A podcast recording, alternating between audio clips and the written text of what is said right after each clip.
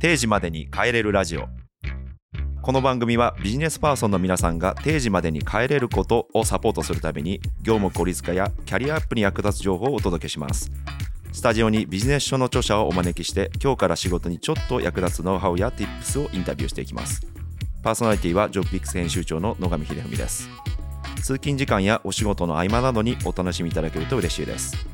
今回は人生うまくいく人の感情リセット術の著者樺沢志音さんをお迎えしております。皆さん日頃寝つきがちょっと悪かったりリモートワークで同僚とのコミュニケーションがうまくいかずにギクシャクイライラしてることってありませんでしょうか？精神科医の樺沢さんはこうした感情を左右する脳内物質に注目して安らぎの脳内物質を意図して出すための2大戦略を今回話してくださいました。今日からすぐ試せる実践的な内容となっています。それでは本編に参りましょう。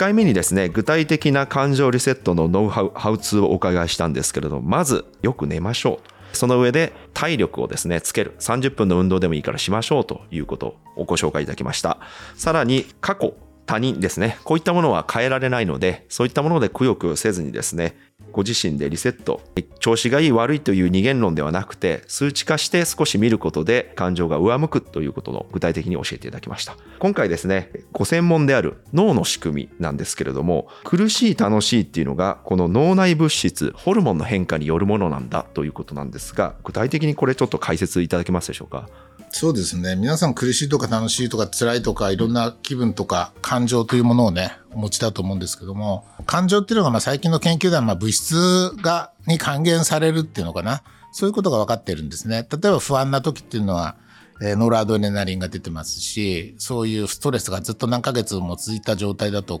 このコルストレスホルモンのコルチゾールっていうのがね、分泌されたりしてるんですね。あと、幸せな時っていうのは、爽やかな気持ちの時はセロトニンが出てるし、友達とおしゃべりして楽しい時はオキシトシンが出てるし、仕事で成功した時はドーパミンが出てるし、まあ、あの、なんかで大会かなんかで優勝したぞっていう時にはエンドルフィンみたいなすごいドーパミンの何倍も強い幸福物質が出るんですけども、まあ、つまりそういう物質が出てるということが楽しいしいとか辛いっていうことだとするとそういう物質を減らすと辛さっていうのは減りますよねと、うん、そういう物質を増やしてあげると楽しくなる。幸せが増えていきますよねっていうのが、まあ、私の、まあ、比較的オリジナルなですね考え方なんですね。で皆さんなんか心とかってなっちゃうと分かんないじゃないですか。もやっとしてますよね。なんか心が辛いって言うと、ちょっとふんわかしちゃって、捉えどころがないし、対処法もどうしたらいいんだろうっていうふうになっちゃうんだけども、うん、さっき言ったセロトニンが下がってる、下がると、あの、イライラしやすくなってくる感情のコントロールする物質だからだ、セロトニンを増やしましょう。セロトニンを増やすのは、えー、ちゃんと睡眠をとって朝太陽の光を浴びて、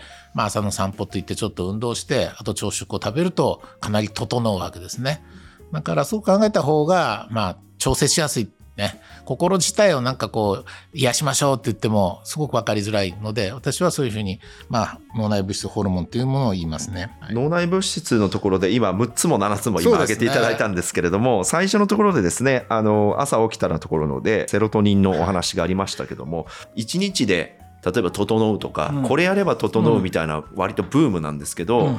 どちらかというとやっぱ継続してやることに意味があるんでしょうか？それともやっぱりちょっとで短期でもやったら効果があることなんですか、はい、いかがでしょう？それはですね1回でも効果があるんですけども例えばセロトニンなんかでも朝太陽の光を浴びて散歩をすればえー、セロトニンは分泌するんですけど、はい、それを分泌するセロトニン神経っていうのがあってそれ自体が弱ってると分泌できる量もちょびっとしか出ないんですね、うん、なるほどなるほど。そのセロトニン神経が元気な状態だと同じ時間外で光を浴びて同じ時間散歩してもドーンと出ていきなりもうあの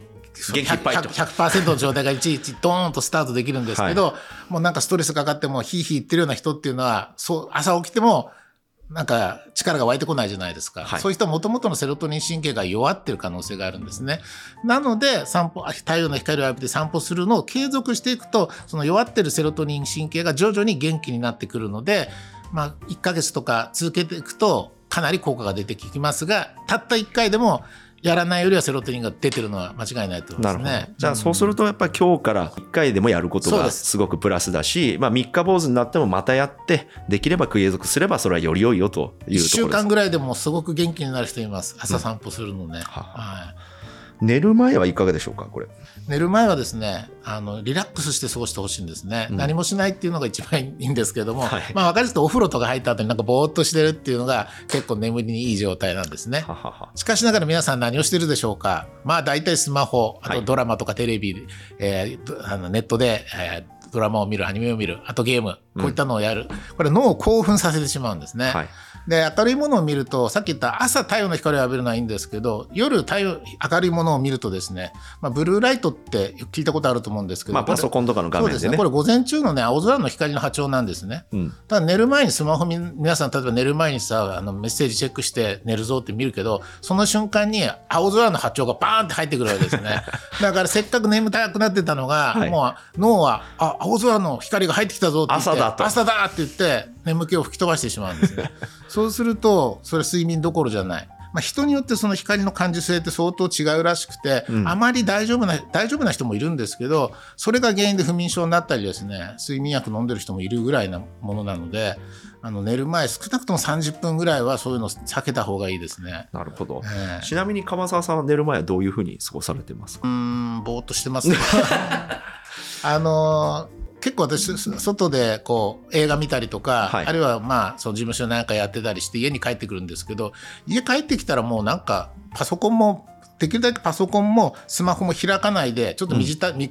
して歯ブラシして洗顔してもうすぐ寝てしまった方が一番いい感じですね。なるほど本当に寝る前ね、スマホとかパソコン一切やらないとですね、眠りがいいですね。最近、あの、私もそうなんですけれども、えリモートワークがかなり普及してまして、はいはい、そうするとなかなか家の中でそういう切り替えみたいなのが難しい。つまり、常に私もパソコン開けちゃってる、スマホを見ちゃってる、画面もついちゃってるみたいな状況なんですよ。ことをやっぱり切り替える、オンオフするみたいなところですか、注意点としては。そうですね。3行ポジティブ日記っていうのをお勧めしてるんですけど、3行ポジティブ日記寝る前5分、5分でいいので、その日一日を振り返るみたいなね、うん、その時パソコンもスマホを閉じて、はい、ノートかなんかに今日あった楽しかったことを3つ思い出して1行ずつ書くっていうワークなんですけども、うん、そうするとスマホ見ないですよね。ノートに書くだけなので。はい、で今日一日を思い出す。で楽しいことだけを思い出して、ね、ネガティブな失敗は思い出さないでください。忘れちゃっていいので、はいうん、で今日一日楽しかったなっていうふうな気持ちになって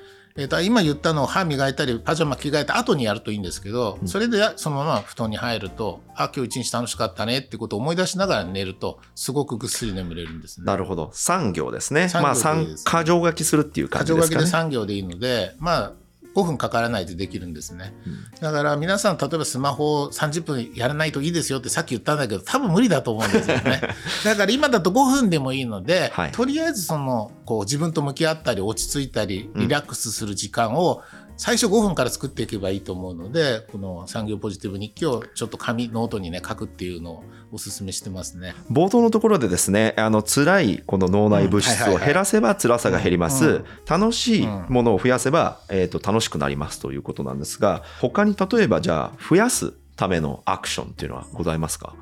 睡眠運動朝散歩以外だとオキシトシンっていうのも幸せなホルモンなのでこれ人と会ったりおしゃべりしたりするだけで出るんですね。はははで今逆に言うとテレワークとかになると人と会わないくなっちゃってるっていう問題がある。じゃあこうやってオンズームのとかあのオンラインの会議だとどうなのって言った時にですねまあ、合わないよりもいいんだけど、やっぱ効果薄いんですよね。あ、やっぱりそうなんですね。なぜかというと、顔が小さいからっていうのが一つ。それ、理由なんですか、それは？そういう研究があるんです、ね。要するに表情がよく見えないってですね。まあ、細かくは見えないですよね。小さくなっちゃってるしね。はい、まあ、全画面で表示したら大きいかもしれないけど、うん、6人とかで会議してたら小さいじゃないですか。まあ、全部、まあ、このね、ノートパソコンの一画面にちっちゃく映ってますね。スマホでやってる人もいるかもしれないですね。あ、そうですね。はい。で、表情相手のこう視線とか、はい、この表ちょっとした表情で癒されるんですね、実はオキシトシンが。まあ確かに私今日ね、あの、川沢さんお会いしてこう今癒されてる状態ですね。はい。目と目があっただけでオキシトシンが出るという研究もあるんです、ね、目と目があっただけで。アイコンタクトです、ね、今目合わせてますけどそうそうそう。それで、実はオキシトシンが出るという研究もあるぐらいですね。いいこと聞きましたね。なので、皆さんだから友達と会ったりね、家族とおしゃべりをする。まあ寝る前の過ごし方もだからコミュニケーションが一番いいんですけどね、家族とかとなんかおしゃべりをしたりね、するとか。えーあとペットでもいいんですね。オキシトシンってね。動物そうなんですね。動物でもいいのでペットと戯れるみたいなのがすごくおすすめの時間の使い方ですね。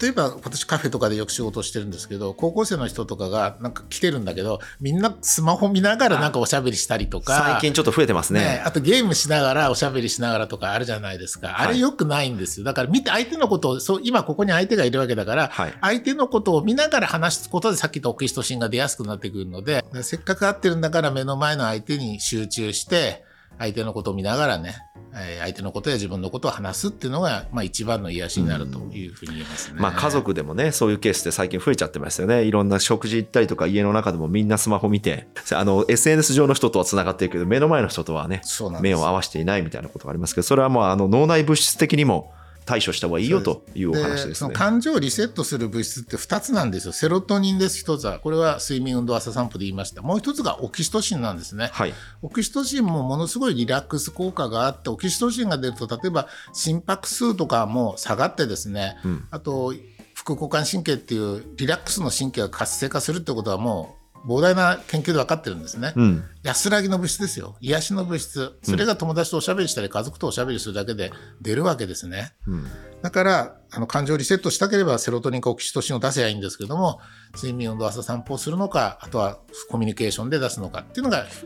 二大戦略ですね。あいいですね。今2つ戦略が出ましたんで、どどのアプローチからでもいいので今日からぜひやっていただきたいなというところで、あとですね脳内物質のところでコントロールする方法としてどうしてもですねこうどんどんどんどん視野狭窄になってしまうと、うん。まあ自分のネガティブな感情でもなんか目の前の出来事でもいいんですけれども、ずーっとそこにフォーカスしちゃって周りが見えてないみたいなところをですねこれをやっぱり広げていく鳥の目で見るみたいなことが本に書かれてました、このあたり解説いただけますか？そうですね。あの、な皆さん悩み、悩んでる人いろいろ多いと思うんですけど、悩む人って大体一人で悩んでるんですよね。一人で悩んでると、どんどんどんどん悪い方に悪い方ばっかり考えてしまって、今のような視野狭窄の状態になってしまって、あ、どうしようもない、どうしようもないってなる。どうしようもないってことは、自分一人の力ではどうしようもないわけだから、他の人の力を借りれば、なんとかなる可能性もあるんですね。うんだから、んまず困ったら人に相談するとか人に話すっていうことを習慣化してほしいですね、すごく。私、樺沢さん悩みあるんですかってよく聞かれるんですけど、あの、ないんですよ、それは。あないのないんですね。あない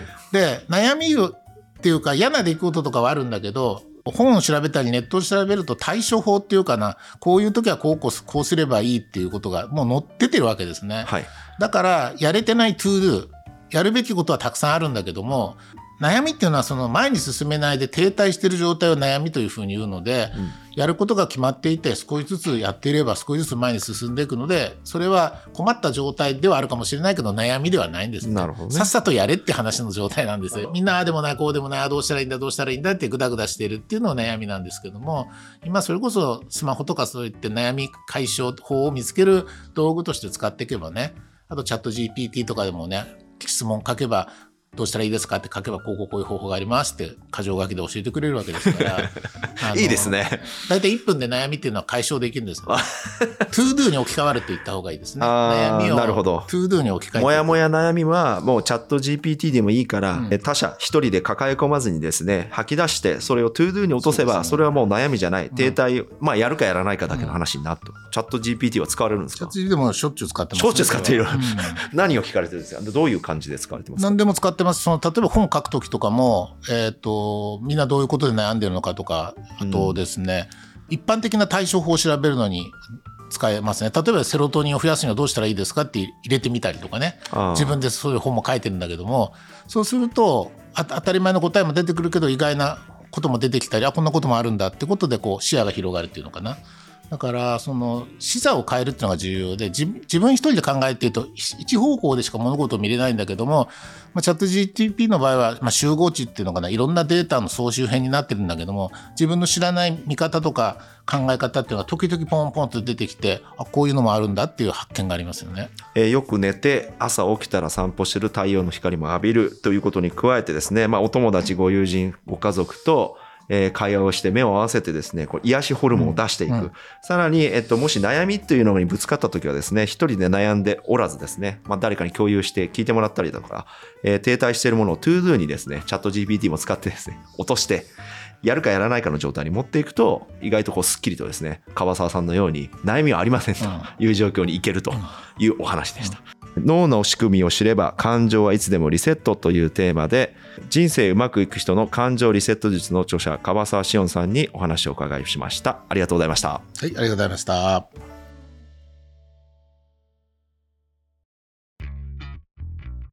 この収録後から私は産業ポジティブ日記を手帳で1ヶ月以上続けていまして今では習慣化しました。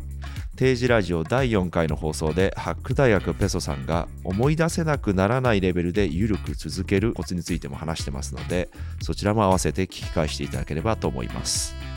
リスナーさんからのコメントをご紹介します。こちらゴリラティーチャーさんの X とブログ投稿からの抜粋です。ゲストの方々の意見はとても学びになることが多く教育現場で取り組めることもあります。働き方改革を進めていきたいと考えている教員の方に特にお勧めできる番組ですということで2年以上毎日ポッドキャストを聞いている教員の方ということなんですがおすすめのポッドキャスト番組の7つのうちに1つ選んでいただきまして本当にありがとうございます。